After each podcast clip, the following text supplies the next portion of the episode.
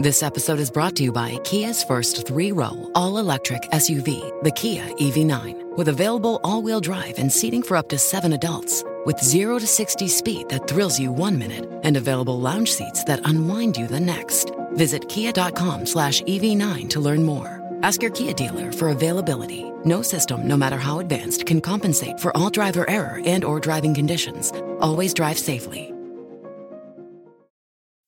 As humans, we're naturally driven by the search for better. But when it comes to hiring, the best way to search for a candidate isn't to search at all. Don't search, match with Indeed. When I was looking to hire someone, it was so slow and overwhelming. I wish I had used Indeed. If you need to hire, you need Indeed. Indeed is your matching and hiring platform with over 350 million global monthly visitors, according to Indeed data, and a matching engine that helps you find quality candidates fast. Ditch the busy work. Use Indeed for scheduling, screening, and messaging so you can connect with candidates faster. And Indeed doesn't just help you hire faster. 93% of employers agree Indeed delivers the highest quality matches compared to other job sites, according to a recent Indeed survey. And listeners of this show will get a $75 sponsored job credit to get your jobs more visibility at Indeed.com slash podcast. That's Indeed.com slash podcast. Terms and conditions apply.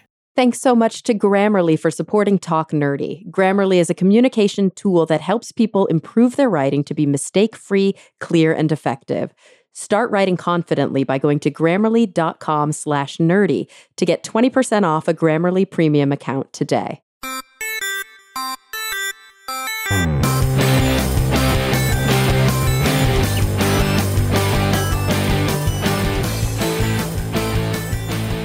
Hello, everyone, and welcome to Talk Nerdy. Today is Monday, January 27th, 2019, and I'm the host of the show, Cara Santa Maria. Now, remember, Talk Nerdy is and will always be 100% free to download, and that's because of the support from listeners just like you. So, I want to first give a shout out to all of you who have made Talk Nerdy possible this week. Um, well, not all of you, that would be too many people. And I honestly, I can't say all your names up up at the top because everybody would be like, what is this show? This is just a list of names. Um, but I do want to thank the top patrons each week because I think it's a really big deal what you guys are doing and it means an awful lot to me. And um, yeah, thanking you by name is just, I think it's literally the least I can do. So sorry I'm doing the least, but I'm so incredibly appreciative. So first, I want to thank Mary Neva, Pasquale Gelati, Sinai, Ulrika Hagman, Dudas Infinitas, The Zombie Drummer, Phil T. Bear, Brian Holden, Jeffrey Sewell, Daniel Lang, and of course, David J.E. Smith. If you want to pledge your support for the show, just visit patreon.com slash talk nerdy and you can learn how you can do that. And remember, there are other ways to support the show. You know, rate it and review it on iTunes, on Spotify, on Stitcher, like wherever you listen to the show. And also, um, just tell your friends and family about it. You know, tell people you like it, share about it on Twitter, Facebook, Instagram. That really means a lot to me. You can also visit talknerdymerch.com or just go through my website, carasantamaria.com, and you'll see all sorts of fun Talk Nerdy, you know, teas and tote bags and mugs and all sorts of cool merchandise. Um, yeah, to support the show and kind of rock some cool stuff as well.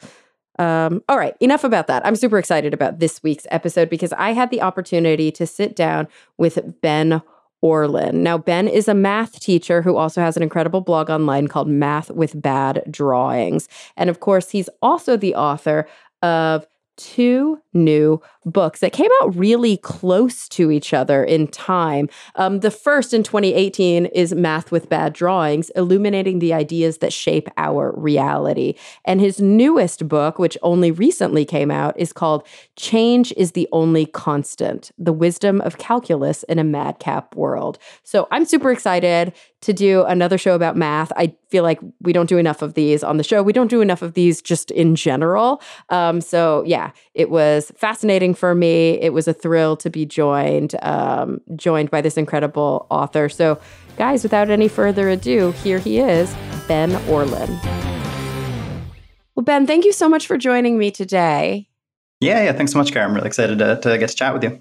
Yeah, so we're going to be talking about um, your two new books. Uh, your your newest one is "Change is the Only Constant: The Wisdom of Calculus in a Madcap World." But also, you have a new ish book, which just came out the year before, called "Math with Bad Drawings: Illuminating the Ideas That Shape Our Reality." And my guess is that these books are based on your blog. Yes. Yeah, a, little less than you would think so, actually. The first one, uh, the second one, almost none of it comes from the blog. Um, and the yeah, first okay. one, uh, yeah, the first one, I think there, there are sort of bits that were drawn from the blog and then elaborated. What I found though is that writing, writing a book is actually pretty different than writing for the internet. Um, you can sort of, yeah, the, the kind of like dance you need to do to get attention on the internet, you can do a little bit less of in a book. Um, mm-hmm. So I really mm-hmm. enjoyed getting to go kind of deeper on some topics in the books. I love that. So, you know, maybe to take a step back so that people who are I'm listening who maybe don't know about the blog, we can tell them about that first. Um, so, Math with Bad Drawings. Um, first of all, love the title. Um, super funny. Love what you do on the blog. Uh, maybe you can let some people know like how you got started with it and and sort of like what it's really for. Who's who it's really for. Yeah, sure. Yeah. So it started in uh, 2013. So I was in my fourth year of teaching. Um, I was teaching at a high school in Oakland, teaching math. And I wanted to be sharing sort of like silly thoughts and ideas. I've always liked comedy writing and humor writing. I did a lot of that in college. Um, so I wanted to be sharing that with whatever audience is out there. I didn't really know how to find an audience on the internet. Um, I knew I wanted to be writing about math and education, and I had an idea that those the stuff I wanted to share was visual, right? Like I need I needed pictures. Um, and I also knew that I, I, I, really can't draw. Like it's just genuinely a deficit of mine. Um, and so I had to like disclaim it up front. So like about like there are going to be pictures on this, but you you have to set low expectations for these pictures. Um, so math with bad drawings was like a, you know that domain name was free. Um, so or you know was available. Uh, so that became the title of the blog. I love that.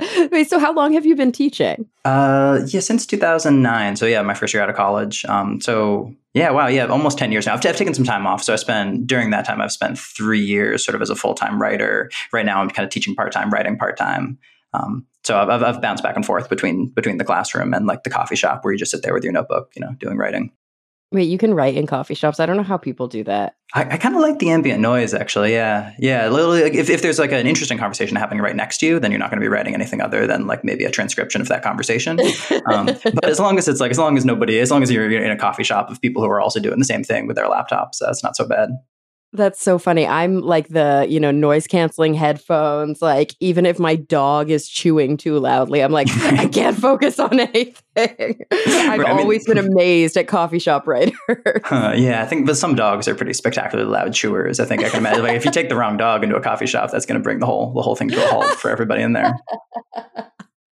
so you so you studied um i'm i'm guessing maybe i shouldn't be guessing did you study math in um at university or did you sh- study teaching uh, I, I, did a couple of education classes, but basically studied math. Although, although really what I studied was psychology.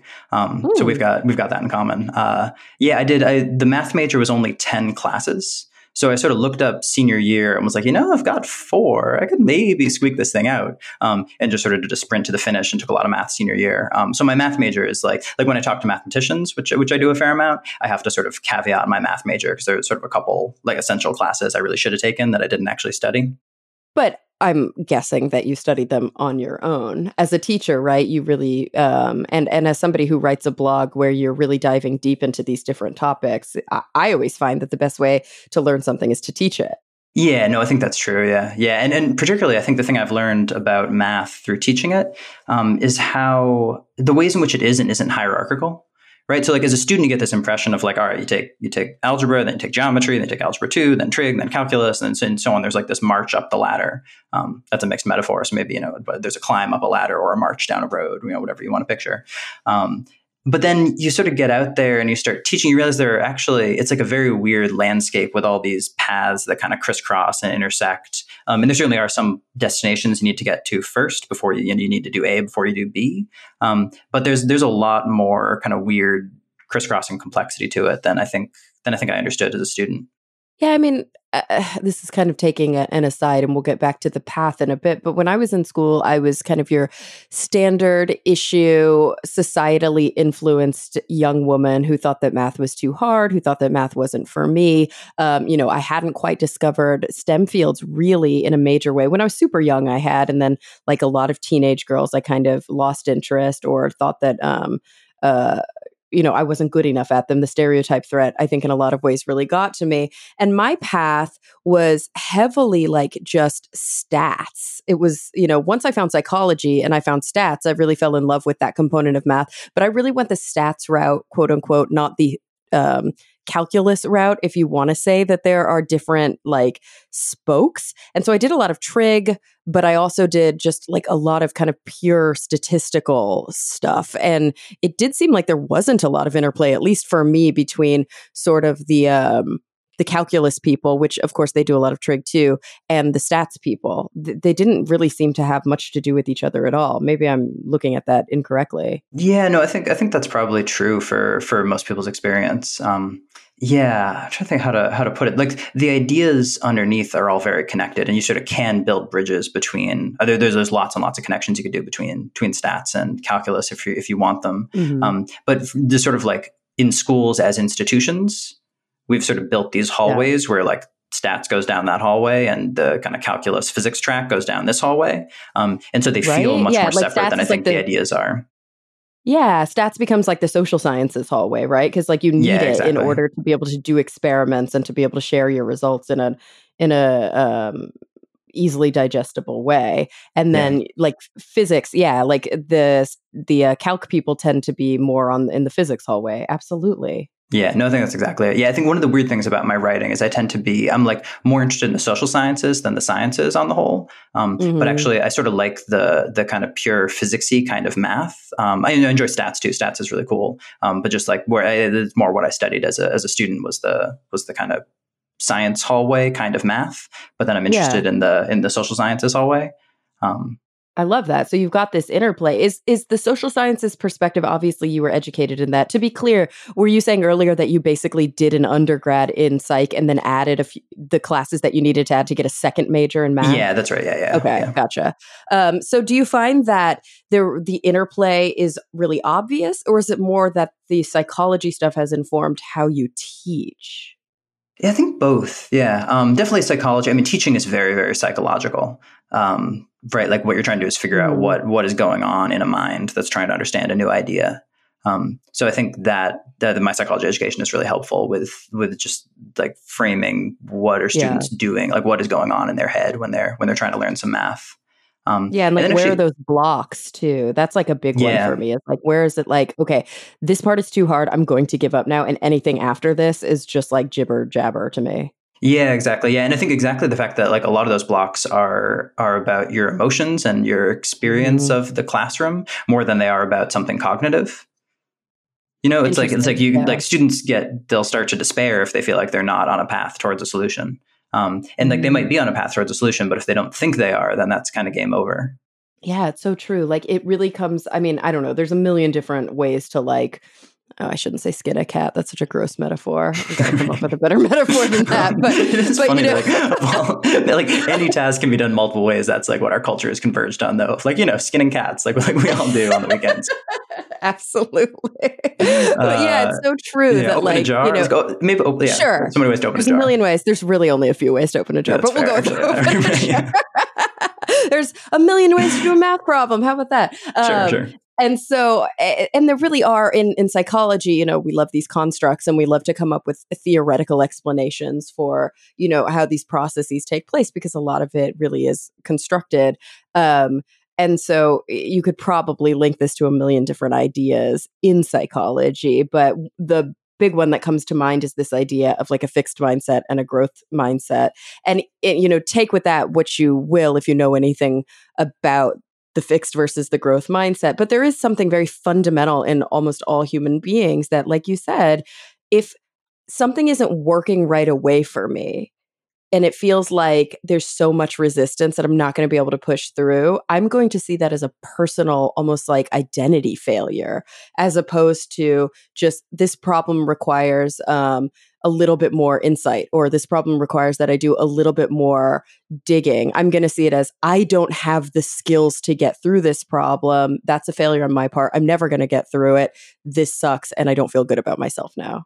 Yeah, yeah. That's one one of the strange and scary things about teaching is seeing how much, um, especially teaching math, is maybe true in other subjects too. I don't have as much experience, um, but seeing how much students' identities are on the line in the math classroom, like the difference, like what grade is at the top of that test. Um, and I know kind of how how random those test results are, and how arbitrary the set of questions is that I picked, and how much it's affected by how much sleep you got the night before, or, or you know a thousand other factors. Um, but then students see those scores, and it like it is an arrow straight to the heart. Um, and they really, especially, and I'm teaching middle school right now, and around that age, they're re- students are really building a sense of like, am I a person who can do math or am I not? Right? Like, am I going to be somebody in 15 years who like wants to is like you know reading something for fun and isn't worried about if I run into some mathematical stuff because I have faith that I'm going to learn it, um, or am I going to be someone who like just gets anxious when when confronted with math and and feels a need to push it away? Gosh, and then so much comes out of that, right? This like generational cycle where then, you know, that middle school kid, if they f- really do fall victim in a heavy way to that kind of stereotype threat and and internalize the what they see as failures and and kind of stop um because they're just sort of turn that part of themselves away then you know later they have kids and their kids are sitting with them trying to do their homework and they're like i don't get it and they imbue some of those um, same kind of values into the kids and it yeah it just becomes this really bad cycle i think yeah, yeah. Right now, it almost becomes like we we are the non-math tribe, right? Like like I failed, your father before him failed. We all we have all failed in math, and now and now you have this legacy of failure weighing down upon you. Um, which like it's not you know not to not to fault parents for feeling anxious about things they struggled with in school. Um, but it's uh, yeah, I don't know. As teachers, it's it's sad to me that that somehow in the classroom we've created an environment where that's what's happening. Yeah, absolutely. And and it's obviously a multi um a multivariable issue. It has to do with you know some failures in education it has to do with some failures in the home it has to do also with i think basic you know psychology like we were talking about. Do you see i mean uh, speaking of the fact that you're teaching middle school kids which is in many ways that really critical age especially when it comes to like gender and when it comes to ethnic background do you see that kind of stereotype threat in action on a regular basis? And of course maybe i can do the the two second, or maybe you can do the two second um, stereotype threat conversation. Um, yeah, like I, can, I, I can try it, and then you can you can correct yeah. me if I if I botched it. Um, but yeah, basically, it's a stereotype threat. That Claude Steele is the name of the researcher I associate with it. Is that, mm-hmm, mm-hmm. Is that okay? So, um, so right, him and, and other collaborators and, and researchers. The idea is basically uh, that if there's a stereotype out there that you're aware of that um, is sort of a negative stereotype about a group you belong to, um, then even if right? Basically if you're just sort of made aware that stereotype is made salient um, then it has is the potential to kind of affect your performance negatively. So one of the early examples is um, is something like right like uh, black americans in in like math performance or women in their math performance. If you sort of present a test to men and women and you make salient the idea that this is a test of ability um, that doesn't really affect the in, in Steele's original studies didn't really affect the men's performance very much. Like whether you framed it as a test of ability or or like something else, like we're just checking in on how you think about these questions. Um, didn't affect men's performance very much, but had a big impact on women's performance. Where if you say we're just checking in to see how you think about these questions, uh, then men and women in, in, the original study performed about equally. Um, and if you say we're checking your ability, then the female performance dropped really dramatically. Mm-hmm. Yeah. And then, of course, it's been replicated so many different times in so many different ways. And, um, you know, some of the classic ones that that I think too are are the ones where it's it really is just all about framing, like you said, whether it's a test of ability or it's just a check in, or whether um, like when comparisons are made, like don't worry, boys tend to do better on this, um, so you know don't worry if it's too hard. Versus let's just do this. Um, you see these like dramatically different outcomes um, for the kids who take it. And of course, knowing that there are societal um, stereotypes that are it, in play all the time. So it's not just about how you, as the teacher, prime before you give the test. Um, that's the obvious paradigm for in the psychology lab. But but given that every day we see examples of this, I mean. I remember covering when I was at HuffPost like 10 years ago. I remember doing a video about stereotype threat and I found a t-shirt like that was for sale. There's like some big news article about it because people were pissed and they took it off the shelves. But there's a t-shirt for sale that said like I'm too pretty to do math. Right. I've seen that around as a meme. Yeah, it's really yeah, right. I feel like I'm too good to do math, maybe, but you know, but I think your stick figure man is. right, yeah, no, that's possibly true. No, no, my stick figures are too pretty to do math, but they do it anyway. You know, it's fine. You they can do you it can anyway. be beautiful and do math anyway. Um, that's So, the message yeah, I need mean- to be sending: is you you're beautiful and like you know you can you, you can do math anyway. It's fine. Um, yeah, exactly. while- You're beautiful people are and just you gazing at your math. face. You can you can occupy yourself by you know doing doing some sums.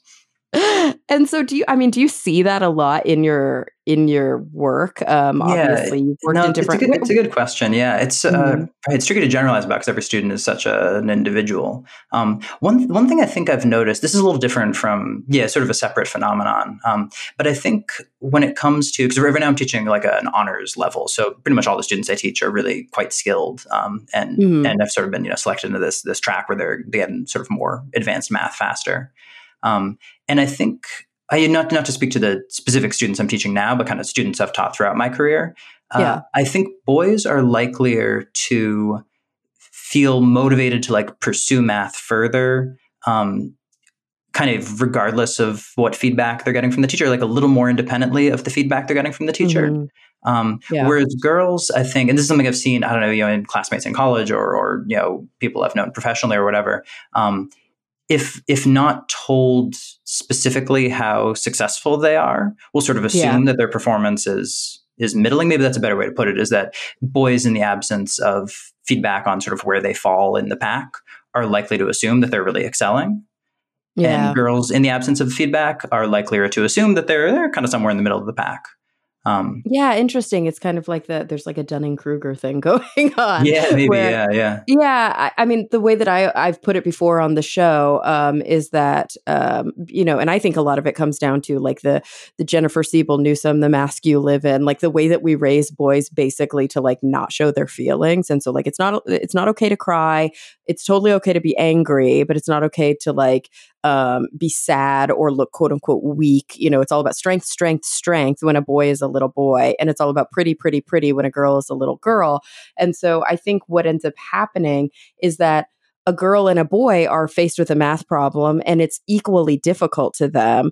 But the boy's like, this isn't hard. I've got this. And the girl goes, this is really hard. If he thinks it's easy, maybe I suck at this. And I think that that's why you see uh, like real differences in performance when you do gender separation in math classes. Like, Yeah, yeah. there's like study after study that show that all girl math classes um, don't, I think, have the same kinds of um, difficulties as mixed gender math classes, which Yeah, I find that really interesting. Yeah, no, I've heard, I've heard research like that. Yeah, that's sort of that. You know, if you have um, all female undergraduate education, you want to As humans, we're naturally driven by the search for better. But when it comes to hiring, the best way to search for a candidate isn't to search at all. Don't search, match with Indeed. When I was looking to hire someone, it was so slow and overwhelming. I wish I had used Indeed. If you need to hire, you need Indeed. Indeed is your matching and hiring platform with over 350 million global monthly visitors, according to Indeed data, and a matching engine that helps you find quality candidates fast. Ditch the busy work.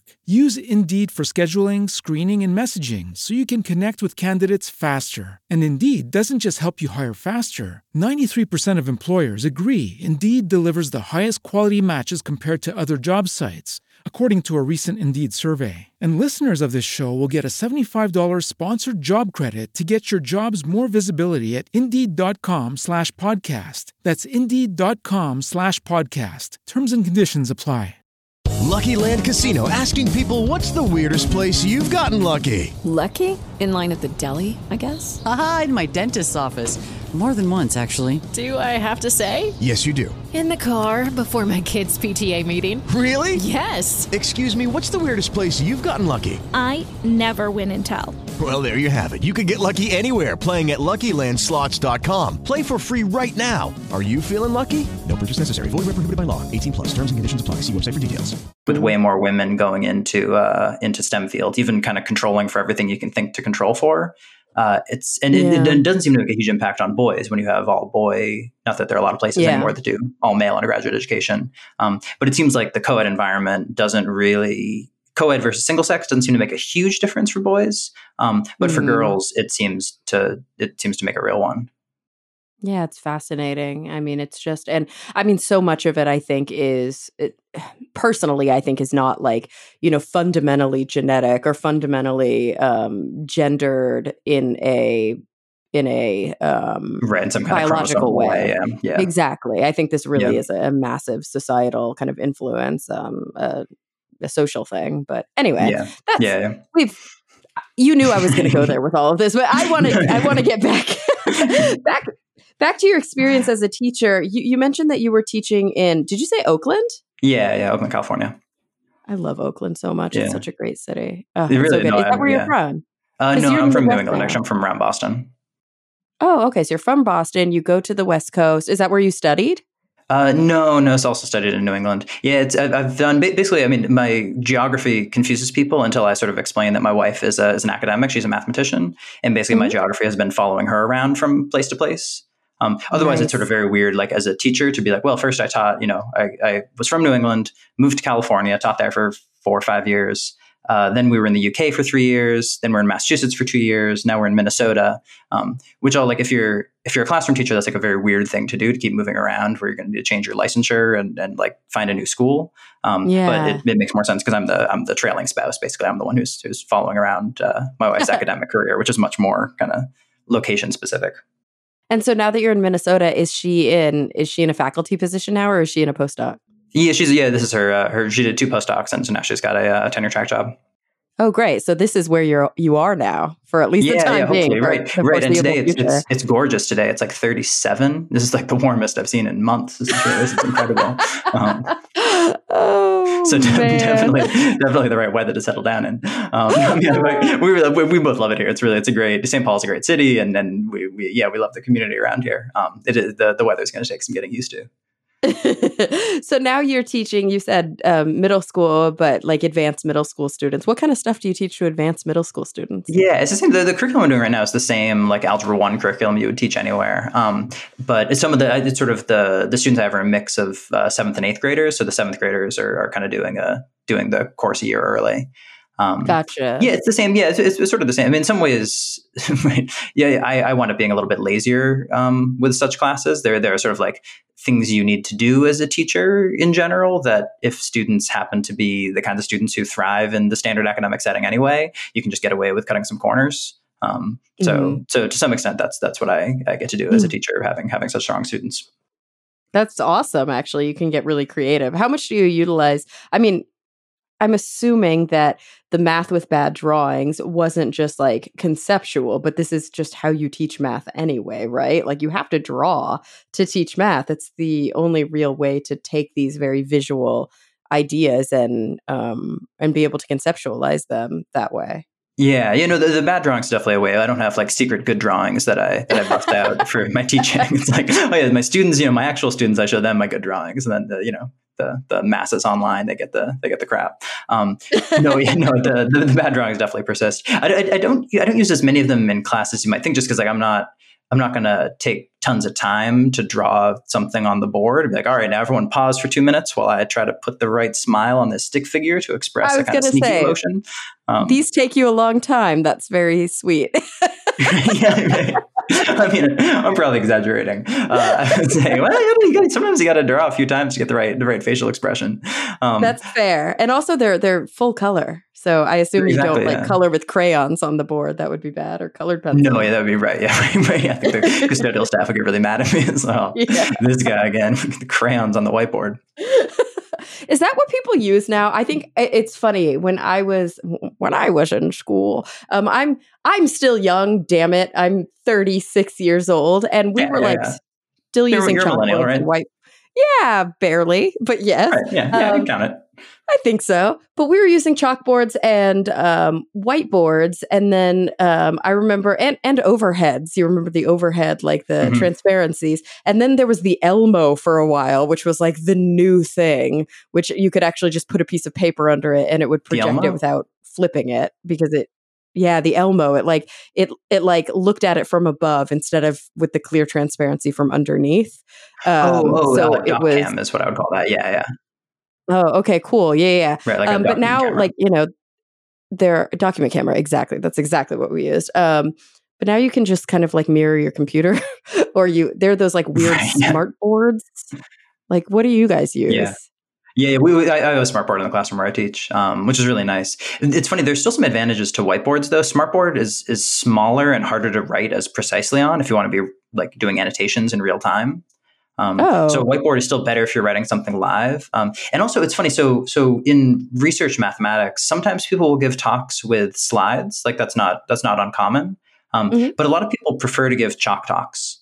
Um, that's like a there's like a big culture of that. And I think part of it is just that if you're doing slides, you can't help going too fast.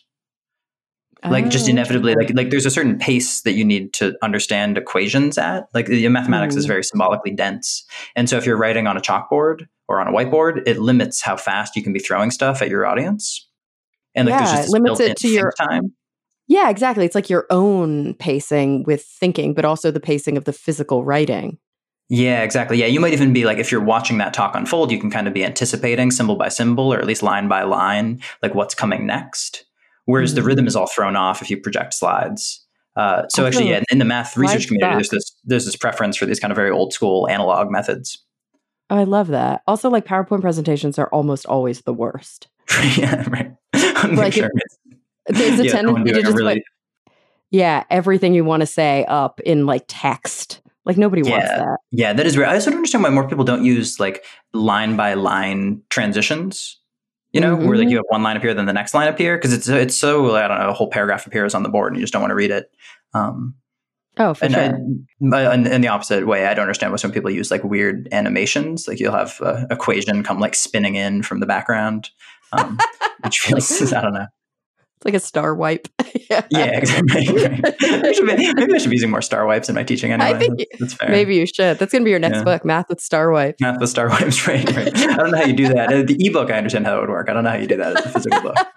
I've actually like um the other podcast I work on, Skeptics Guide, we have a book. And so sometimes when we're doing conferences and stuff, people bring their book for us to sign. And I have had multiple people have us sign their like Kindle or their iPad. They're like, Will you sign my ebook? And we're like, How do you do that? And they literally have us sign their physical Kindle. Has anybody done that to you? I, I did so once with the weird. cartoon. Yeah, wait, wait, signing like like you take out a sharpie and sign the back of the Kindle. Sign the back of the freaking Kindle. That's yeah. weird. No, I never, never. I guess I'm, I'm nobody's like quite high up on their list. Like they're like saving it for you know if they meet you know Michael Lewis or something. Um, uh, yeah, no, I, I did have once though at a talk I was giving. Somebody gave me uh, it was yeah some kind of tablet and then had me sign. They'd like downloaded one of my cartoons and had me sign on the cartoon. So it was no different see, from if I just signed it at home and then sent it to them. Um, True. But somehow, like, yeah. you know, but, but, like- but like, uh, who, who knows why signatures mean Because- anything anyway?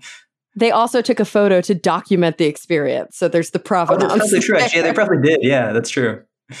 Yeah, That's really, Huh. really funny. I love it. And it is true that, like, basically your book is you drawing over and over and over. So being like, here, have a drawing that's already in the book.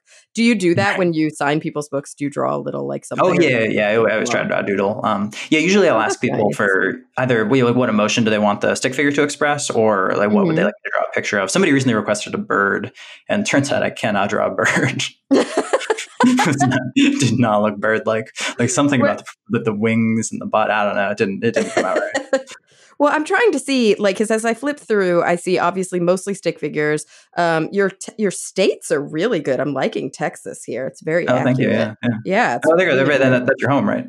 Yeah, that's that's where I was born and raised, and that really does look like Texas. The White House looking good, the U.S. looking really good. Um, not sure about this camel. Uh, Oh man, that was like my sixth draft camel. That was tough. no, I'm kidding. He's great. What do you find that? Yeah, Oh, in, in the sorry. endnotes of the second book, actually, I, I have like there's like a little cartoon because I, I want to list my sources for each chapter. Um, one of the chapters Mhm. is about a dog, and so in the, in the endnotes, I included a collage of my early attempts to draw dogs. Um, Oh god! and they're all really like seven or eight dogs that like if they weren't labeled dog, you might not recognize it. as a dog. pretty pretty, pretty grotesque. So happy. What are your hard? I mean, so dogs obviously difficult. Birds, uh, Mhm. not even possible. What are the toughest things that you have tried to draw? Yeah, that's a good question, right? What are the toughest ones? I'm trying to think. Yeah, the animals are tough. Is there a dinosaur animals are pretty? Humans. Uh, there. Oh, the dinosaur was so hard. Oh my gosh. Yeah. So it comes up in the in the triangles chapter because um, I wanted to make the point that when you're given this is something I've done in, in the classroom. If you're given three sides, right? The question is mm-hmm. like when can you put those together to make a triangle? Like say like picture like three rods or something. Um, so if you're given and the problem comes up if I give you like a rod that's ten meters long and then two rods that are one meter long. Okay. Like you're not going to be able to make a triangle from those because you lay down the ten meter yeah. rod and then the one meter rod goes at one end and the other one meter rod goes at the other end and like they're they just not going to reach yeah yeah yeah it's just not long enough so th- those two would need to add up to at least 10 you know like they should add up to 11 or something if they're gonna if they're gonna be able to reach um, yeah. so i've explained those little like non-triangles i've, I've explained those to students as t-rex triangles with like these little short arms that can't reach across the body oh yeah i get that that makes um, sense so which which meant i needed to draw t-rex in the book uh, but man, this is not, I don't know. I don't know. Maybe it's okay they've gone extinct because I can't, I cannot reproduce them. well, you know what it reminds me of is that Instagram. Oh gosh, I've just recently started following them where like it's like the little kids draw things and then the dad who's an artist like uses like online art tools to to show what that would actually look like in real life. Have you seen that Instagram? Oh, that's amazing. No, no, that yeah. Oh, it's so good, you guys. Like, um, yeah, I'm gonna find it right now because I just started following them, so they'll be in the list pretty easily. Um, maybe towards the bottom. Yeah, it's funny. That sounds like yeah. I've seen the videos of where you have a baby dancing, or just like baby just moving around, and then a bunch of trained dancers behind trying to mimic the baby's movements. Oh, that's like, like so great. Sort of over, which is it's like really, really beautiful dances that result. Looks hard. This is yeah, no, I'm sure. Um, this is called Things I Have Drawn, and it's amazing. So it's uh, the Insta of Al and Dom with a little help from their dad called Tom. Yeah, so it's like little kids doing these like ridiculously bad, I mean, but normal little kid drawing. And then he does this like 3D rendering, like this really great computer 3D renderings of these things and they to make them look like real life versions of the animals and they're like horrifying. they'll have like these weird toothy grins and stuff. Yeah. Right, yeah. I love it. No, I'm so this right now. No, this is incredible. Yeah, this is definitely whoever whoever's listening to the podcast should should pause right now and, and Google that. it's so good. It's so good. Um, so okay, okay. Back back to back to the the bad drawings. Actually, back to um, to the newest book. Change is the only constant. The wisdom of calculus. So is kind of tell me a little bit about how you decided what the two books in this first you know because i know that you're you're working on writing more books now but the first series of um, math with bad drawings and then change is the only constant how did you decide what to focus on first and how do they relate to each other yeah so the the first idea for me was uh, was the calculus book um, Okay. To me, I was actually I was always skeptical of like could one write a book about math in general? That just felt much too big to me. Um, mm-hmm. Like trying to write a book about history in general. You know, like, oh, let's just cover yeah. the basics of history, you know, hit some of the just, greatest hits, you know, just lay out, you know, intro history. And then people can, if they're, if they're curious about something, they can go deeper. And it's like, well, what, what, would you include? It would be so arbitrary what you would, what you would select. So I was, I was always skeptical of, of how, even though, even though, you know, I'd read some, some good takes out there, but you know, like, you know, the nice, nice books that were, that were about math in general. But I, I just, it seemed like a hard, a hard gig to me. Um, so calculus to me is kind of the opposite. It's like a very coherent and beautiful type of mathematics with a few really deep ideas about kind of continuous change and and what happens if you break things into infinite pieces, each of them infinitely small. Um, and that's, okay. that's basically like that's the engine of calculus is is breaking things down into yeah this like infinitesimally small continuum level stuff. Is um, that really what calculus is about? Gosh, I am not educated. Oh yeah, totally. Yeah, yeah, yeah, yeah. Um, yeah, it's it's really neat. I mean, it, it uh, and that just turns out to be a really powerful way of thinking. Um, huh. It's so funny. I think that if you had asked me at the beginning of this, like, what is calculus? I'm not sure. I would have like hemmed and hawed and said, okay, it's a. T- I know it's like a a field in math or a type of mathematics that's used to help describe physical properties of the universe, and it has something to do with vectors. I think that's yeah, probably yeah. what I would have said, which is terrible. those are all true also. Um, yeah you know there, there are vectors involved. Uh, yeah no yeah I, I, would explain and it's funny I, th- I, think calculus is definitely one of the things that as i've taught it my my thinking about it has changed my understanding of it. Um, mm. i think right, so the word the word calculus right is um is like I mean like literally like system of calculation right? It comes from the like a little pebble on an abacus that was called the calculus Okay. Um, yeah. So like mm-hmm. same as like like we now call like if you like stones in a different part of the body are called the calculus for the same reason. It's like a little a little stone. Um, th- those kind of calculus you don't you don't want. Um, But so, Hmm, so that's what yeah, calculus yeah. is. It like comes from comes from the abacus, and the idea is that it's it's really like a system of calculation, right? So it's the same Okay. way in abacus. You're kind of just following some rules to slide these stones around. Um, that's the idea with calculus too. You're sliding these these symbols around. Basically, you're moving this dx here and this dy over there, um, and so that's that like winds up being the experience most people have of calculus. Is like you learn a lot of rules for manipulating symbols. Um, And so, but then how is that different than arithmetic, which is just manipulating numerical symbols? Yeah, it's similar. I mean, you can think of yeah, no, they're they're very similar in principle.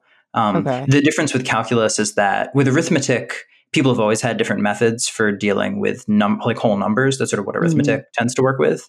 Um, but calculus was building that for uh, for like the idea of change Mm, uh, which Yeah. is a much harder and thornier idea. This is like you'd had, you know, different intellectual traditions all had their like their paradoxes and their questions and their like unanswerable riddles about about the nature of change. Um, and so the fact that we were able to kind of pin this down and and figure it out, so it- so it became almost like arithmetic. You know, the rules are a little harder, but but in principle, it's similar to arithmetic. Um, that was sort of the like the triumph of calculus. Which Um, makes sense, but- right? Because that's why we learn arithmetic. For, we learn to count first. We learn to use like symbols in an effort to make sense of the world numerically or mathematically. And then we learn arithmetic. That's like the first thing that all kids have to learn because it is, in a way, foundational to everything else. Yeah, for sure. Yeah. Yeah. You can also, I mean, right, we sort of learn geometry or aspects of geometry simultaneously. Um, Oh, because that's right, almost like a separate, learning our you know- shapes. yeah. yeah. Yeah. And one of the things that's interesting in math is that, you know, accessing it through numbers and thinking about numbers and how they combine and how you can rearrange them, and also accessing it through shapes and and how can we measure shapes and what vocabulary can we use to talk about shapes. Um, Mhm. those feel very, very different and kind of wind up leading to a lot of the same places. It turns out that Hmm. number and shape have some really deep connections in this weird, elusive way. Um, uh, and, and actually, calculus is where a lot of it winds up coming together. Gotcha. And so, I mean, you talked about this um this issue of hierarchy, but in a way, aren't there there are some foundational things that you kind of have to know before you can make sense of the the higher order stuff, right? Like, do you need to understand uh arithmetic really well to understand algebra? And do you need to understand algebra really well to understand calculus? Yeah, it's a good question. The, that latter question in particular, I think, right, the latter one, the sort of do you need to have really good algebra skills to do calculus? Um, Mhm. I think as calculus is usually taught, the answer is yes for the most part, because Mhm. what you're doing is you're you're executing these these steps to solve problems. Um, so that was sort of what I wanted to do with the book, uh, the calculus book, was to figure out a way to talk about what I found most exciting and interesting about calculus, but without having it require algebra. So like like right now, it's kind of behind this paywall where you need really good algebraic skills to even access Yeah. the cool ideas.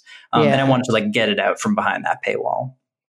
I I love that. I mean, I think that's that's what really talented, you know, in some ways really talented science communicators have managed to do with cosmology and with like complicated theoretical physics is they've been able to sort of describe some of these concepts in a way that people who maybe haven't uh had the foundational physics or the foundational math can still at least appreciate ideas of infinity and ideas of multiple universes and ideas of black hole cosmology. And of course, like we're never going to be able to you know i think get into the deep kind of complicated theoretical debates um, without having some of those foundational issues but at least we can appreciate it and i don't think a lot of people have been able to pull that off with with math Yeah, it's funny. I think one of the, I, I think my books are a little unusual in math. And actually, I got some nice reviews from uh, slightly puzzled mathematicians after my first book, where I, I take, like, like you describe, I take much more of like a pop science kind of approach, where what I'm trying to do is to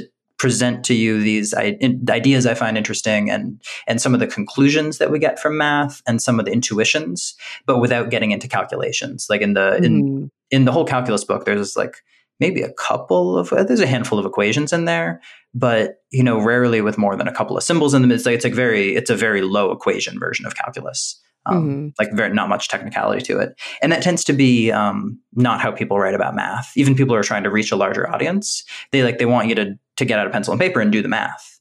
Um, Yeah. you know, which is a fair way to think about math. It's you know, it's it's like a it's an active thing. It's a doing thing. Um, but I think you can treat it similar to science. You can, you know, I, I wouldn't want that to be the only type of math book out there. Um, but I think there aren't there maybe aren't enough of that kind of math book out there yet. So that leads me to two kinds of questions. Like, do you think that this approach would be an appropriate or an interesting conceptual approach to teaching in the classroom? Like, whether it be the core textbook or a companion textbook, maybe to like um, a non-majors math course, or even to companion a, a course for like you know majors who are deep in it. Like, do you think that this um, kind of approach is important for actual um, pedagogy, like for actual teaching? Yeah, I think probably in a in a sort of limited way. I think so. The, in the in the calculus book, I have some notes in the back that are sort of trying to connect it back to the calculus curriculum because I've done things in a mm-hmm. very different order than you would in a calculus class. Um, and I think it could be I think it could be fun as a companion text. I've gotten some nice emails from from students who are taking calculus who find it a useful sort of supplement to uh yeah it's, it's sort of like getting to watch a little like mini as humans, we're naturally driven by the search for better. But when it comes to hiring, the best way to search for a candidate isn't to search at all. Don't search, match with Indeed. When I was looking to hire someone, it was so slow and overwhelming. I wish I had used Indeed. If you need to hire, you need Indeed. Indeed is your matching and hiring platform with over 350 million global monthly visitors, according to Indeed data, and a matching engine that helps you find quality candidates fast. Ditch the busy work. Use Indeed for scheduling, screening, and messaging so you can connect with candidates faster. And Indeed doesn't just help you hire faster. 93% of employers agree Indeed delivers the highest quality matches compared to other job sites, according to a recent Indeed survey. And listeners of this show will get a $75 sponsored job credit to get your jobs more visibility at Indeed.com slash podcast. That's Indeed.com slash podcast. Terms and conditions apply. With the Lucky Land slots, you can get lucky just about anywhere. This is your captain speaking. Uh, we've got clear runway and the weather's fine, but we're just going to circle up here a while and uh, get lucky. No, no, nothing like that. It's just these cash prizes add up quick. So I suggest you sit back, keep your tray table upright, and start getting lucky. Play for free at LuckyLandSlots.com. Are you feeling lucky? No purchase necessary. Void where prohibited by law. 18 plus terms and conditions apply. See website for details. A Nova documentary or something on the page that's covering some of the same topics. Um, yeah, I think that's yeah. really great because we do like math textbooks can be rough. Yeah, yeah. no, it's definitely true. Yeah. Yeah, it's just a different kind of book. All right, guys, I want to take a quick break to thank the sponsor of this week's episode, Grammarly. It's a writing assistant that helps you out so, so much, whether at school, at work, or on the go. I use Grammarly every single day, and I'm going to tell you how I use it in just a moment. But first, I want to let you know that there are two different versions. There's a free version that can be downloaded by anyone on their computer or phone, and it helps with, you know, spelling, grammar, things like that.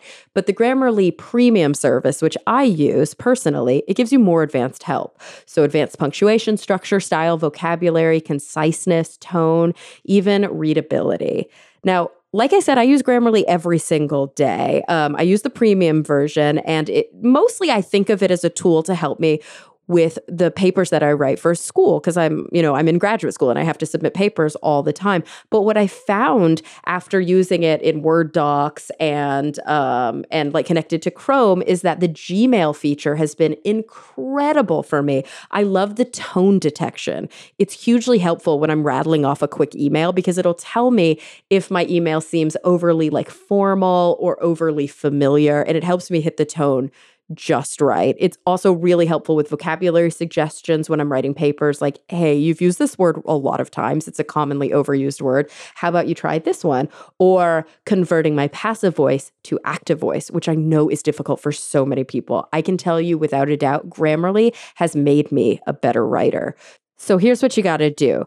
Go to grammarly.com slash nerdy to get 20% off your Grammarly premium account today. That's grammarly.com slash nerdy for 20% off your Grammarly premium account. All right, guys, let's get back to the show. Yeah, there's a few out there who do it. Like I, I don't know if you know Andy Field, um, who's a, a, British mathematician, but he does. Um, he writes stats books, and they're like really funny, and the the experiments and the examples are like really fun and it kind of does have that component of it's got like the pure math in it but then it's like very very accessible um, but that's pretty much the only textbook i've ever used throughout my entire career that has that kind of dual vibe to it. Most of my actual textbooks in stats have been just really dry yeah and hard yeah. to read. Yeah, no, I think that's true. It's it's a tough. Uh, yeah, I think um, it's a tough thing for textbook authors to do to make it to make it accessible like that. I think of it, it's Mm-hmm. a little like you're writing a recipe book where you can't even start the second recipe until you've made the first one. Mm, You know, yeah. maybe not quite that bad, but almost almost like that, where like the entire first recipe is now an ingredient in the second recipe, and then the first and second recipes are ingredients in the third recipe. Um, And so by the time if you if you like skip ahead to the nineteenth recipe, it's like very hard to have any idea what's going on. Um, and in fact, you, it's like, and it's foods you've never tasted before, so you really have to make them yourself. And if you make the first one wrong, now you're now you're in trouble for the rest of the book. Um, so it is. It, it- it's a it's a tricky thing. This is part of why math teaching doesn't scale very well. You don't see a lot of like really successful, huge, you know, massive online open courses in math because it turns out that having somebody there over your shoulder to ask questions of and, and answer those questions is really important for um, for the technical part of math. Oh, like it really needs to be interactive in that way. Yeah, I think so. Yeah, interactive and and to have someone. It really helps to just have somebody who knows knows the subject and knows how people learn the subject and can and can point you towards what's the next what's the next thing to work on. And also, if you're struggling, it's so hard. You have no idea if it's because you made a tiny little mistake with a negative sign in line three, or if there's Mm, this whole category of earlier problem that you missed out on, and you need to go back and study that. Um, and those can feel identical to the learner, and it, you just need, you need a teacher to identify which of those is going on. So that really kind of takes us to, I think, in some ways, like my my second question was just sort of the other side of the coin, um, and it really has a little bit more to do with the difference between the technical and the conceptual, and that really is like, I guess, why do you think that? For example, in popular discourse about STEM um, subjects, um, you know, we kind of know what is sexy in STEM journalism. We know that if you write an article about um, about cosmology, if you write an article about dinosaurs, if you write an article about health and sexuality, I mean, ideally it would be like an article about like a dinosaur in a black hole, like doing the nasty while eating chocolate for you know for improved brain function or some bullshit like that. Yeah, that, and no, that, that, of very course, shareable. Yeah, I'm, I'm very yes, click, click, click. But yeah. of course, as we know, I think mathematics, even engineering, which you know um, struggles a lot. I think even engineering has like has more legs in popular discourse than mathematics. Mathematics Yeah, is probably one right, of you can say like, yeah, the engineers have built this new kind of surface that's the slipperiest surface we've ever seen, or something. totally, um, yeah, totally. yeah, Um, whereas but, math- but with math. It's Yeah. not, you know, there's a few popularizers out there who, you know, there's like Steve Strogatz, and there's like a few different people who have, I think, done a really, really good job. Um, of uh, uh, Hannah Fry of, of Yeah, yeah. bringing it to um to the masses but e- even they i think often do it in a way that is more on the conceptual side than on the actual um calculation side Yeah, so like why is that why is it so hard yeah. One thing is that so there's technical things, things that are very technical, are always going to be hard to popularize. Um, so if you look at Mm-hmm. the, the great popularizers of cosmology, right, they talk about the big picture stuff. They actually you don't hear that much about like how exactly did Jocelyn Bell figure out the stuff with the pulsars? Like I'm, I don't even Mm. know. I'm sure it involved a lot of really subtle technical work and like you know comparing these different types of readings of different parts of the electromagnetic spectrum and like and all that technical stuff. Like that's not that doesn't belong to the popularization, so that gets cut out. yeah And, and I think math is is just more technical than a lot of fields. So it's harder to cut out that stuff. Like there's there's less left over when you cut out the technicalities. Um, it's like you've you've cut out too much of the discipline. Um, so I think that's one challenge that math popularizers have is that you have to be pretty selective to find to find the places where you can cut the technicality and still have something left to show. Mm, Um. So that's one challenge. And then the other challenge, I think there's this this big picture thing about how we see mathematics. Uh, and I think we tend to see mathematics from the perspective of science, where basically science uses mathematics as a toolkit. Yeah And so that's how, that's how we see math. It's like this set of tools that you can draw on to solve scientific problems. Um, which which sort of makes math the like the kind of assistant character in the drama, right? It's like science gets to be uh, James Bond, like going off and having the adventures, yeah and math has to be like Q. Is that is that who it's called? Q, the one who like supplies the exploding pens and stuff. I have no idea, but okay. Okay, all right. Um, I think this is my. I haven't seen a James Bond film in a couple years, but I think that's it. There's like, there's, there's like some you know some assistant person who's like making all these devices for James Bond. And right um, here, we cannot remember his name, which is exactly the point we're trying to exactly, Thank you. Yeah, exactly. Right. Right. Some like forgettable British actor who's, you know, there in the first 15 minutes of the film, but then James Bond goes and does the actual adventures. So I think when math gets cast in that role, it's sort of inevitable that we're going to get excited about about cosmology, even though it draws on math, and about um, you know dinosaurs and and stuff that we learned from radiocarbon dating even though that also involves some mathematics. But the mathematics all gets swept aside because that's just kind of background equipment. And then but then there's a different perspective that puts math more front and center um, it's, it's just a weirder perspective because what math the way math sees its relationship to science is a little different. It's more like um, science is a source of inspiration but not necessarily it's not that mathematicians are always trying to solve scientific problems. It's more like they look out at the world they see some interesting patterns and then they just go off on a weird tangent and start building these ideas for their own sake. Okay yeah so it it it, it exists um in service to itself as well not just as a as a tool. It's actually fundamentally interesting to just do the math yeah, exactly. Yeah, yeah. One one of the examples I like for this is um, I got this from Dave Richeson, who wrote a nice book about um, topology. But so uh, was this like nineteenth, like mid nineteenth century? Um, this is like before, I guess, before we knew that atoms were what the universe was made of, mm-hmm. right? And one of the possibilities, or I guess we, we knew there had to be some kind of smallest thing, uh, but one possibility that people were talking about was that maybe it was tangles in the ether right? So mm. the hmm. idea like that mm-hmm. the universe is full of this ethereal like substance fabric stuff, um, and that it gets tangled in different ways, and that's what like matter is. So it gets tangled in one way, and that's oxygen. It gets tangled a different way, and that's carbon. Sure. Okay. Um, and so what that meant is math had to figure out. So like that was the scientific idea, and then that gave math the homework assignment of like figuring out how knots work. Like what huh. are the different okay. kinds of knots out yeah. there? Um, And this is the beginning of knot theory. Uh, and then, like a few years later, it turns out that was kind of a dumb idea and isn't isn't true, right? But it's so, sort like, of science, true for like proteins. Yeah, well, that's exactly it. Yeah, yeah. Like 150 yeah. years later, it turns out to be true and useful. And so it was a yeah. good thing that math didn't give up when it turned out it wasn't scientifically useful for atoms because it yeah that's exactly it that's sort of the the punchline to it is it's super useful for proteins or for like you know bacteria have these loops of of dna you know their chromosome is like yeah. this closed loop and that's exactly the kind of thing that knot theory studies um, oh, I love so that. That's really it sort cool. of turned out to be useful, but not uh, not in the way anyone could have guessed.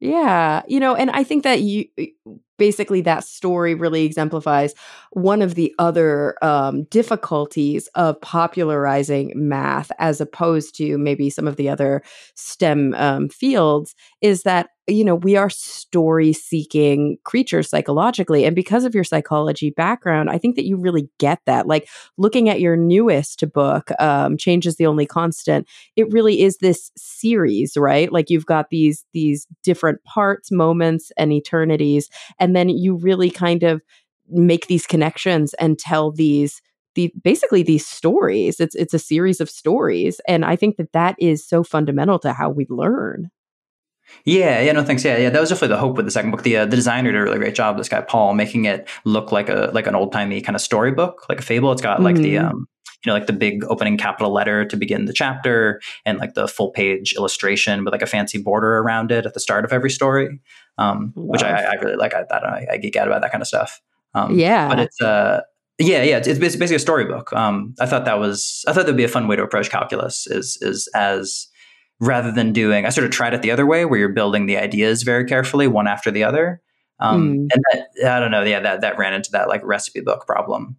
Um, whereas telling it as just this collection of stories lets you kind of start fresh with every chapter, um, and they bounce off of each other in some interesting ways. But you know, you can actually dive in. It's better if you read it in order, but you can actually dive in partway through and still get a lot out of the story because it's it's bringing it back to something in the world.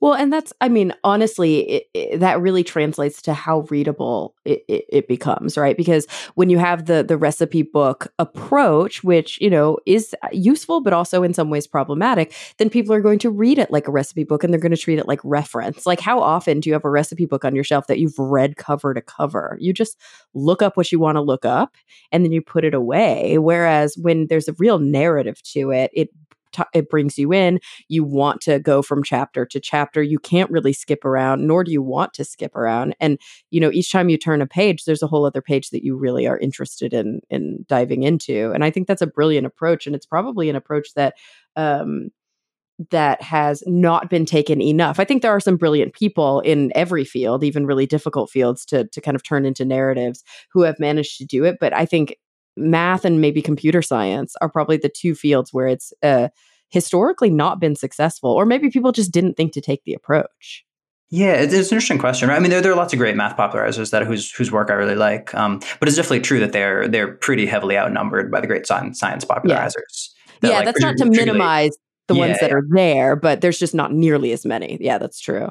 Yeah, um, yeah, and yeah, and I don't I don't totally have a have a yeah, I don't know. I've, I've got speculation as to why it's true, but it, it's just the case that yeah, when it comes to STEM, um, the S gets a lot of popularization, and mm-hmm. M kind of rides along in the wake.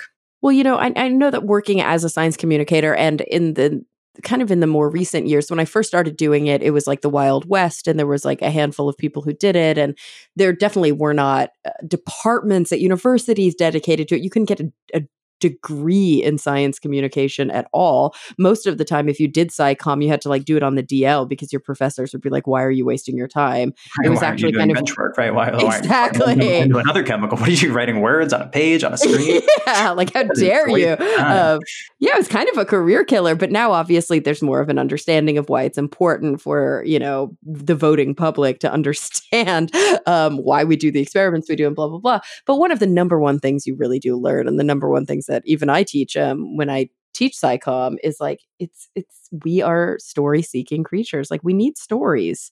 It's how we make sense of the world. We are narrative in our approaches to things. And so having a, a narrative um you know in in whatever kind of way that you do it i think it does really draw people in in a very compelling way. And i think you know history of mathematics is really interesting. I like contextualization of these things into real um real world examples. And also, like you do, which is to tie it to more popular understandings and popular stories of like, you know, Sherlock Holmes or like Mark Twain.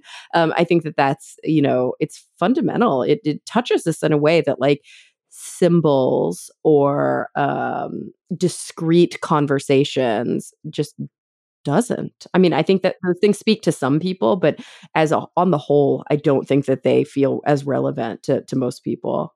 Yeah, no, I think that's right. Yeah, I was having a conversation actually with, with Steve Strogatz about this not that long ago, and it was mm-hmm. we are talking about right. I think we have kind of a need for folklore. Um, that's yeah. very much what my second book is about. The calculus book is like it's trying to put together and kind of reconstitute like a folklore of calculus. Because um, cool. I think that's what like we have a great folklore of cosmology, right? Folks like Neil oh, deGrasse yeah. Tyson have like, put together a lot of just like really memorable images and anecdotes and stories, and so we've got this this folklore that you can pass down.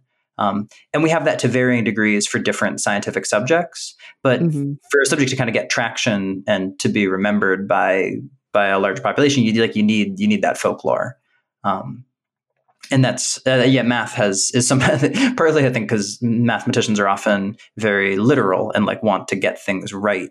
Um, that's like one healthy intellectual tendency in mathematics, but kind of combats, it moves you away from building fun stories that get it like 90% right um, or 98% yeah. right. You sort of like mathematicians will sometimes want to blow up a, a fun anecdote because it's sort of like, well, it's 2% off. Um, so, uh, well, yeah, maybe, yeah, maybe gotta, maybe it's okay. Maybe like, maybe going from zero to 98% is, is worth leaving it at 98%. No, it's true. I mean, it's a real issue with metaphor just in in in popularization in general because metaphor works, but metaphor is metaphor, right? It's never going to be perfect, and you're always going to be able to find examples where like the metaphor breaks down. Um, but it's one and, the problem i get it. I get the fear that like people are going to take that too literally and they're going to think that's exactly how it works. Um, but it's better to start somewhere right? It's better for people to like you said 98% get it than to go i'm never going to understand this even 1% i'm i'm literally closing my ears to it yeah, I, I, I, mean, all our understanding of things is always partial. It's just like how how things are, right? Like you you keep learning and you understand things better and you develop more nuance. Mm-hmm. Um, and so the idea that we then whereas in math teaching, I think sometimes both teaching and popularization we're a little too fastidious about wanting to make sure the technical statement is exactly right from the beginning. Mm-hmm. It's like, well, even if even if the thing we write down on the page gets all the technical nuance, like the reader won't. The reader is going to make some mistakes, and that's okay. That's that's part of the learning process. You just got to anticipate those mistakes and then help them get to the next level. Okay, so I think that really makes me want to dive into, you know, a big question about sort of current society and maybe even specifically American society. Um, sorry to my listeners who don't live here in the States. Um, uh, unfortunately, right. I do think they're, they're, probably pretty used to having exactly. and, you know. and I also think that honestly, like sadly, what is going on here actually does have more of an effect on the rest of the world than than it should. Yeah, um, that was my experience living in the UK for a couple years. Was that they were so knowledgeable about American politics. Yeah, and like I kind of knew the names of the parties before I moved there, but like I, I, knew virtually nothing about British politics, and they knew everything about American politics. Yep. Anyway, sorry. You no, it's so true. It's so true. And so, I mean, basically, there is this this kind of sensibility right now, which is sort of an anti-intellectual sensibility. It's definitely an anti-greater educate or higher education sensibility. And um, you know, I think math has probably in many ways always see right there i'm being american biased because i keep calling it math and not maths um, to, in, the, in the uk they used to call it math actually this is one of those weird weird what? things about the uk they, oh yeah yeah they called it math it was i don't know it was like maybe 100 150 years ago or something that no around way. oxford they started including the s yeah yeah also the, yeah i don't know I, I, could go on to american versus british linguistic differences for for a while I have um, no idea about that. Oh, though. Yeah, I'm yeah, going to hold yeah, that over their heads now. yeah, yeah, yeah, yeah. It was. It wasn't. It wasn't that long ago. Yeah, like in, in 1800, everybody in the UK was calling it math if they were abbreviating it. Um, Hilarious. It's also weird because sometimes Brits will say that it's like it's plural and that's why it should be maths. But mm-hmm. maths isn't plural. They're saying they they'll like no one says maths are. They say maths is. Yeah. So like they're using oh, yeah, a singular, singular anyway. word. It just um, ends with an S. Yeah, right. Which like a singular word sometimes does. You know. like yeah. Anyway. Um, yeah. Yeah. Not to not to pick a fight. I, I love I love our, our British cousins, and I'm, I'm very fond of them. Um, and the way they Absolutely. speak is, is adorable. So so no no knock on them. so anyway, yes. Yeah, so the the kind of uh, cultural relationship obviously in recent years because of our listen to me trying to be as diplomatic as possible we have a president and um, in many ways a um, a governing body currently that denigrates the idea of education. It denigrates the idea of being smart. Um, it's a very populist movement that we're seeing lately that is not celebratory of intellectualism and it's not celebratory of um, of knowing things and of you know thinking in a skeptical or an evidence-based way i think mathematics has historically always struggled with that like it's almost like you guys probably have a little bit more um, practice existing in a universe where people are like, I don't get it. I don't think it's important. I don't think it matters. Um, and now we're starting to see it with basic fundamental science things like climate change and like vaccines and, you know, all these different skeptical issues that that we focus on as STEM educators. So I guess I don't even know what my question is, but I want to know like how how are you navigating this in this world where as a math teacher uh, people like may not even believe that what you do matters or is important. Yeah, I think I think math has a slightly different problem than science does in the following way, which is so science you have fights over scientific truth, right? Like there's mm-hmm. a large part of the American population that doesn't believe in the truth of evolution right? Um, and a large part that doesn't believe in the truth of climate change. Um, that doesn't tend to be the case with, and, and, and, those are things that like they really people really care about, right? If you're someone who, or, or the anti-vax movement for that matter, right? Like mm-hmm. anti-vaxxers are very like they've done way more homework on vaccines than I have. They have a lot more facts, many of them true facts at their command, and this is something that yeah. they're very passionate about. So my sort of like casual deference to the medical establishment. Um, like that that's not something they're going to be able to adopt because they're, they're like really passionately invested in this in this thing that as far as i know is is false. Um, yeah. and i'm pretty confident is false. Uh, in as humans we're naturally driven by the search for better. But when it comes to hiring the best way to search for a candidate isn't to search at all. Don't search match with indeed. When i was looking to hire someone it was so slow and overwhelming I wish I had used Indeed. If you need to hire, you need Indeed. Indeed is your matching and hiring platform with over 350 million global monthly visitors, according to Indeed data, and a matching engine that helps you find quality candidates fast. Ditch the busy work. Use Indeed for scheduling, screening, and messaging so you can connect with candidates faster. And Indeed doesn't just help you hire faster. 93% of employers agree Indeed delivers the highest quality matches compared to other job sites according to a recent Indeed survey. And listeners of this show will get a $75 sponsored job credit to get your jobs more visibility at Indeed.com slash podcast. That's Indeed.com slash podcast. Terms and conditions apply. Okay, round two. Name something that's not boring. A laundry? Ooh, a book club. Computer solitaire, huh? Ah, oh, sorry, we were looking for Chumba Casino. That's right. ChumbaCasino.com has over 100 casino style games. Join today and play for free for your chance to redeem some serious prizes. ChumbaCasino.com. No purchase necessary. Full prohibited by law. 18 plus terms and conditions apply. See website for details. In math, that's not the case. Like math people just don't care. Um, so like yeah. math, you get much more of a like a like, well, yeah, whatever you're saying is probably true, but I don't think it matters. Um, mm-hmm. Right? Like there's a mix of like real respect for mathematics and also dismissal. Um, people tend to hold mathematicians in very high esteem. They think they're very smart. They think that like people who can do math are very smart. Um, they view it as like, oh, I could I could never do that. It's, it's, like there's a there's a great deal of respect for it in that sense. Um, but also it's seen as kind of peripheral and not all that important to most people's lives. so it's um, like it's discounted in the sense that like they don't care, but it's it's like still fundamentally respected in the sense that like nobody is questioning the veracity of these like basic proofs or these basic outcomes. That's it's almost used as as as an example right? It's like when we're talking about fake news or when we're talking about like a lack of confidence in expertise like the example would be oh well now that you think 2 plus 2 equals 5 like i don't even know how to you know talk to you. I don't even know like how to have this argument. Like it's so fundamental that two plus two equals four. That's you we can't even like if a flat earther is like no two plus two equals five like we're equating them with those kinds of conspiratorial views right yeah exactly yeah no i don't think there's a there's a youtube community out there of like people making these two plus two equals five videos i don't know man I, would, I, mean hopefully it won't start anytime soon i'd love to see i mean it'd be, it'd be fun to see um, there's actually there's just this tweet that went viral i saw it i was i was like please i got in early on it. i saw it when it had like i don't know 500 retweets and it has like 35000 now but it was just wow. someone quoting a it was like some message board forum where someone uh-huh. had posted the question, is seven divisible by three? And someone else replied, no, it's not. I wish it was.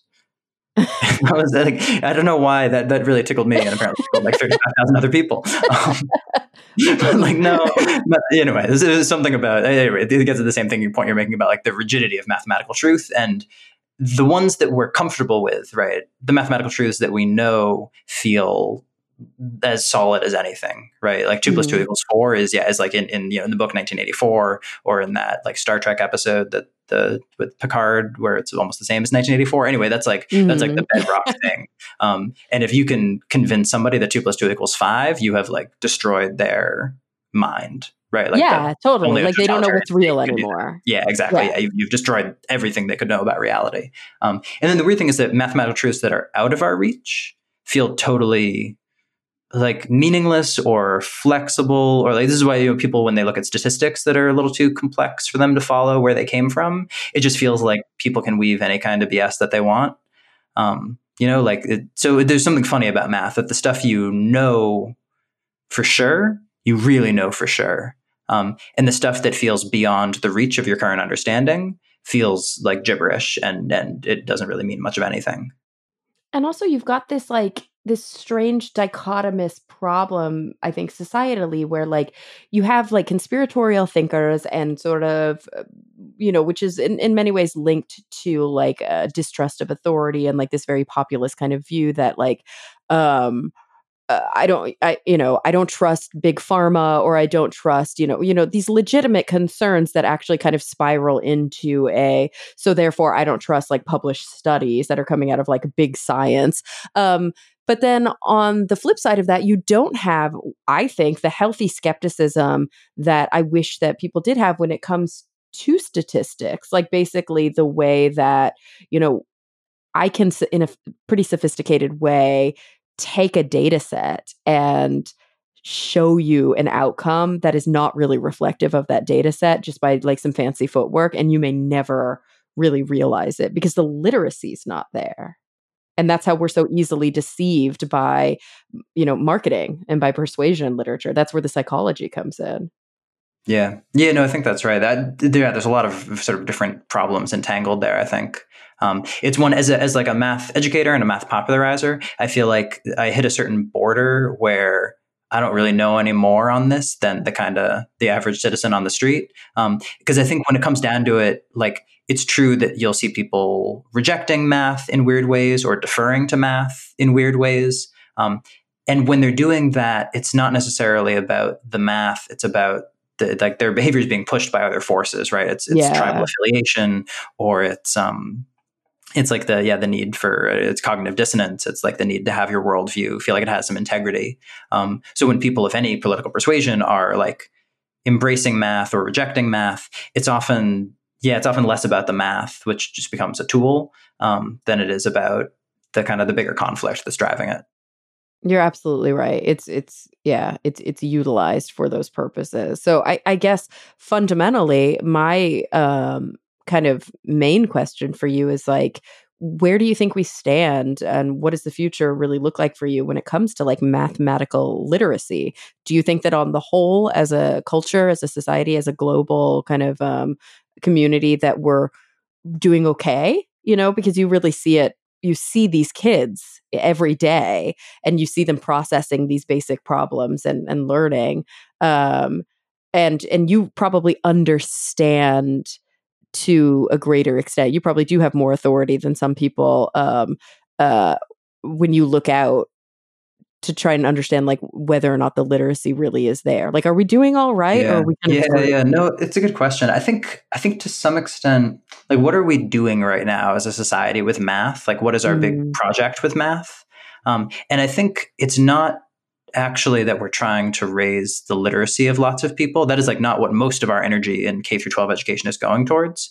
Um, mm. What most of our energy is going towards is trying to be fair with math, trying to like like make sure that everybody gets access to the same mathematical education. Not that we're succeeding on that front, um, but and the reason is because we're using math as a gatekeeper, right? Like yeah top from top colleges all the way to community colleges, like and everywhere in between. At a community college, like often you need to pass um, a college algebra course to be able to get your associate's degree. Um, yeah. Now, even if you're not going to like, you probably don't need to solve any simultaneous equations in the job you're going to go do, but we're still making you do it as a degree requirement. So it's, it's a gatekeeper there. And then the same thing if you're applying to Duke, like you need to take calculus for some reason, even if you're going to go to Duke to study like literature.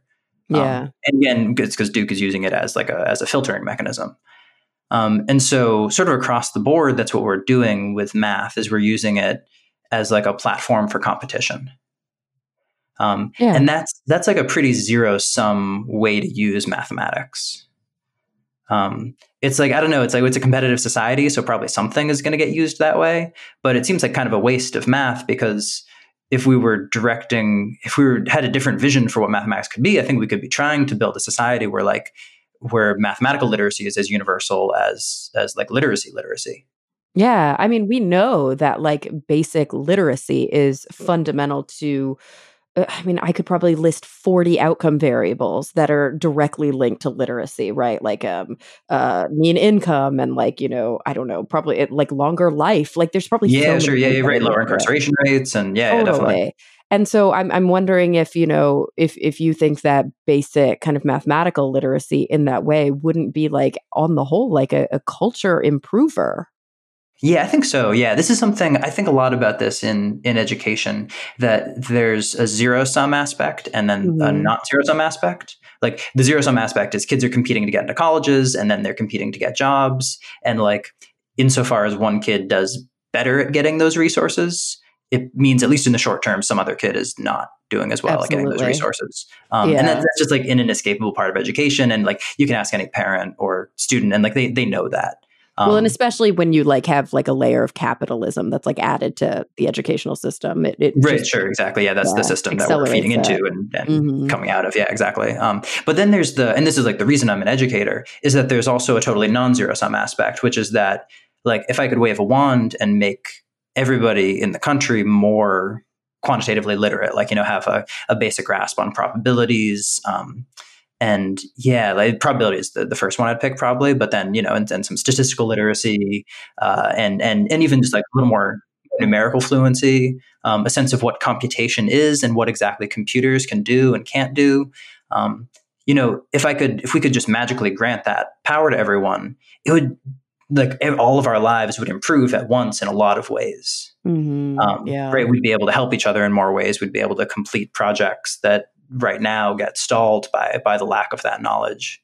Um, so that to me, that's what's like that's what's exciting about teaching is the idea of yeah that like you know everybody like having one more really smart, well informed person out there is better for everybody in some small way. Yeah, no, it's absolutely true. Like, you know, uh, the elite among us are important to foster, I think, because that's how we end up with like MacBook Pros and iPhones and rocket launches and all that great stuff. But at the same time, like, if the you know a rising uh, tide lifts all boats, like if if kind of there's a, a fundamental basic literacy or basic, like you said, quantitative literacy out there, yeah, I think that there's um, a better chance in in each election for the um for the most evidence-based candidate or the candidate who is actually thinking about these things um uh from a perspective that's informed by understanding risk understanding scale understanding outcome measures like all of these things i think are I don't know, like fundamentally important. And so, I, I mean, I guess I have to ask you, um, probably like our, our, the last question before we do our, our closing questions that we do in every show. Um, is that really why you wrote the book? I mean, or the books? Is like what what's the motivation going outside of the classroom to people like myself, who I would never be in your middle school, you know, a- algebra class? right. Yeah. Sure. Sure. Yeah. No. No. That's a that's a good question. Right. Actually, that right. That lets me circle back to earlier because I mentioned um, right. So the calculus book was the one I conceived of 1st Mhm. um, and then the the book Math with Bad Drawings, which is the same title as my blog, was the one that came to me second. Um, and it was and it was one again. I was like I was kind of dragging my feet at the beginning, talking to my editor and to my agents, and just thinking like like like I was excited about the chance to write a book, um, but also it just seemed daunting to to write about math in general yeah. are just like too big. And then, but what I sort of decided from from good conversations with my editor and and from thinking about it was that in a way that it may, maybe it's true of other subjects, but it's definitely true of math. That actually people don't really know what math is, um, despite having 12 years of experience of it for most of us in school. Like there's a lot of nuance and and color and flavor to mathematical thought that just doesn't make it to people. Um, like it's it's really easy to come out the other side at the end of high school and just not have not have really had an experience of what um, what mathematical thinking is and what it can be. So that was like what that was what excited me about that book, and that was sort of those ones being the first section of the book is is how to think like a mathematician. Um, yeah, and it's exactly the some of the kind of questions we've been talking about of um, what do mathematicians think about and what's useful about it as a worldview. Um, I think people are really familiar with computation. You know, like like we can chug through some numbers and get an answer, uh, and that, that's one part of mathematical thinking. But there's a lot more to it, um, and so I wanted to kind of dramatize and and you know and lay out some of the rest of what makes math math.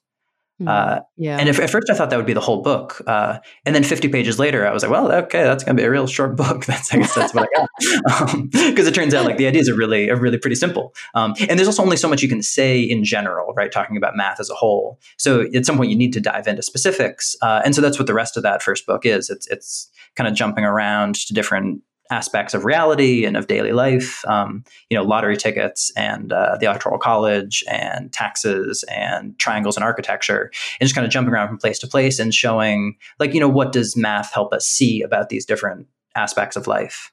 Um, so yeah, so that, that that book I think very much is about um, about mathematical literacy and and and I'm trying to think like a step between literacy and like literariness or something. There's there's to me there's something kind of like poetic and exciting about math, um, yeah. and I wanted to share that too. Um, yeah, so something where literacy feels like like bare bones basic skills. Um, yeah, and then literature is something kind of like creative and and expansive. Yeah, there's like an appreciation component to it that's more than just a um uh yeah, more than just like decoding the letters and, you know, understanding what the word is. Yeah, it's kind of like you see you you can see the difference I think in kids in school um, when you are learning the fundamentals, like the difference between the kid who has a mastery of the fundamentals in a way that they can pass the test, and then a kid who's able to take that their mastery is such that they can take that and start comparing it to other things in the in the real world, or can start almost having like a level of poetry or a level of appreciation for it that goes beyond yeah, yeah, I think that's right. And in a weird way, they can sort of develop out of order, right? You can have a kid who's got really interesting connections to make, but is struggling to decode words.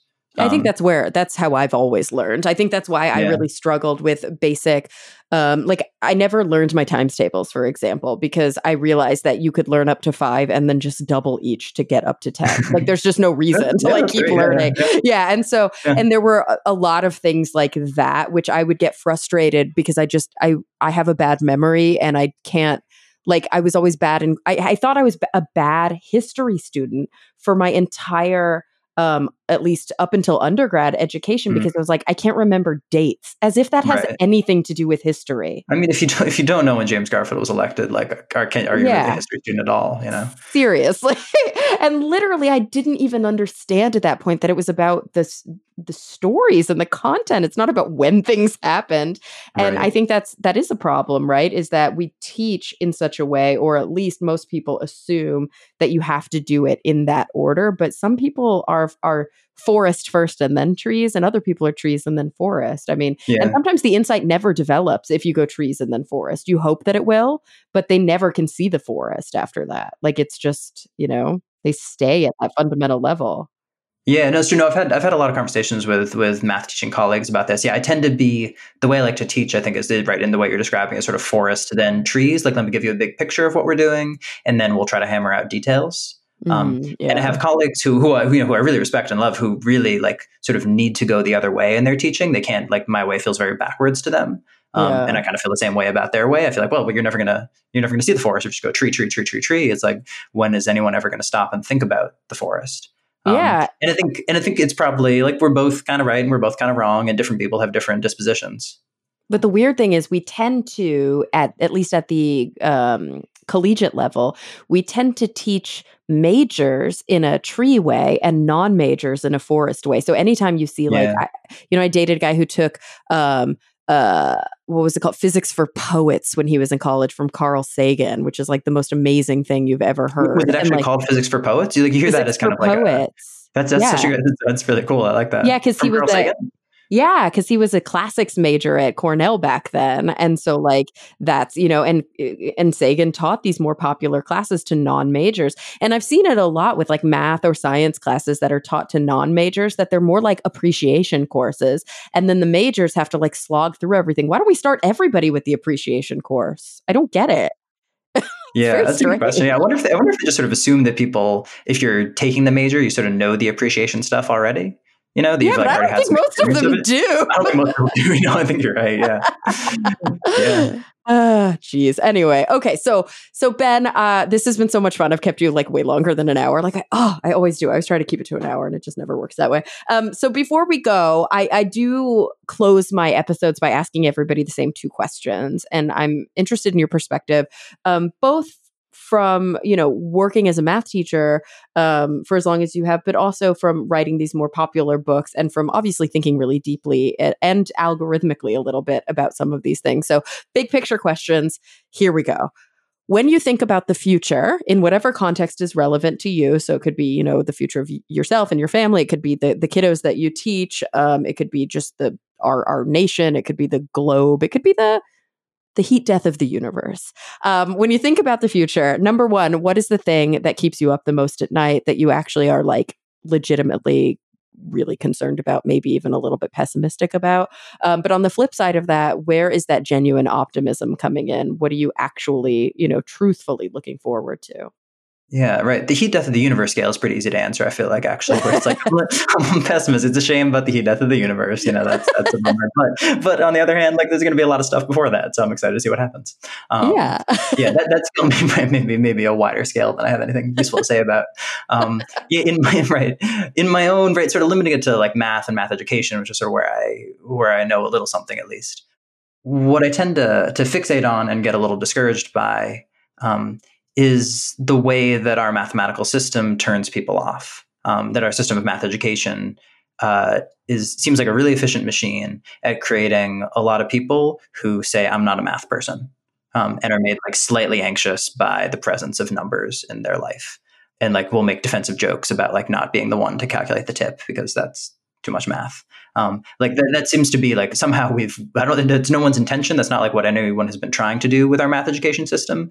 But it seems somehow we've done a really good job of of maximizing the number of people with that experience.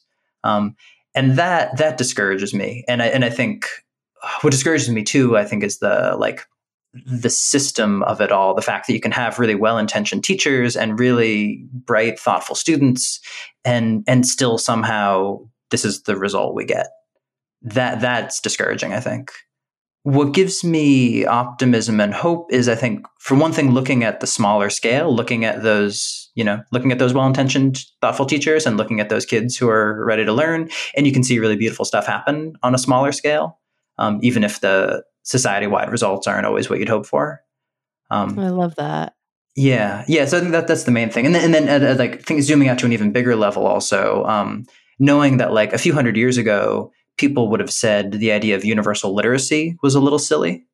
You know, like really, you're going to get a 99% of people in America to learn to read? Like, they don't need to read. Why would they need to learn to read? Like, and it's so hard. Like, some people just aren't cut out to read. You know, they just don't have the cognitive capacities. Like, it's just not going to happen. You're never going to get 99% of people reading. Um, but like, we're there. We're, we're a country where, you know, even if not everyone is reading at the level we'd hope for, um, almost everyone's literate. Um, that, that's pretty good. That's and that's you know true of most societies. Um, with like you know anything close to our level of wealth today. Mm, yeah. Uh, and so like you know I don't think it's happening by like 2023, but like maybe we'll get there with math someday with with the kind of math that that so many of us are struggling to learn now. Like maybe with enough generations and kind of sharpening how we package and present these ideas. Um, and and with the right educational reforms, like maybe we could get there in a few generations where there is something more like a universal mathematical literacy. I love that. I'm signing up. I, I need okay. more classes. you know where I'm going to start is I'm going to start by reading Math with Bad Drawings, illuminating the ideas that shape our reality. And more recently, Change is the Only Constant, the wisdom of calculus in a madcap world. Ben, thank you so much. This has been such a joy. I've learned a ton. Yeah, thanks so much, Cara. No, this is awesome. It's really fun talking to you. And thank you to everybody listening for coming back week after week. I'm really looking forward to the next time we all get together to talk nerdy. As humans, we're naturally driven by the search for better. But when it comes to hiring, the best way to search for a candidate isn't to search at all. Don't search, match with Indeed. When I was looking to hire someone, it was so slow and overwhelming.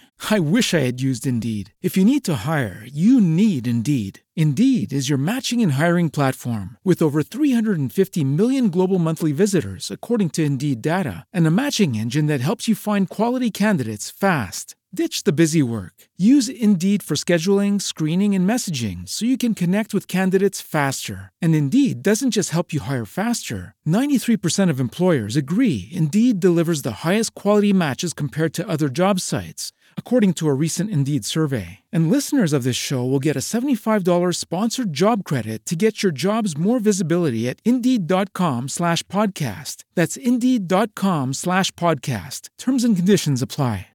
With Lucky Land slots, you can get lucky just about anywhere. Dearly beloved, we are gathered here today to... Has anyone seen the bride and groom? Sorry, sorry, we're here. We were getting lucky in the limo and we lost track of time. No, Lucky Land Casino, with cash prizes that add up quicker than a guest registry. In that case, I pronounce you lucky. Play for free at LuckyLandSlots.com. Daily bonuses are waiting. No purchase necessary. Void where prohibited by law. 18 plus. Terms and conditions apply. See website for details.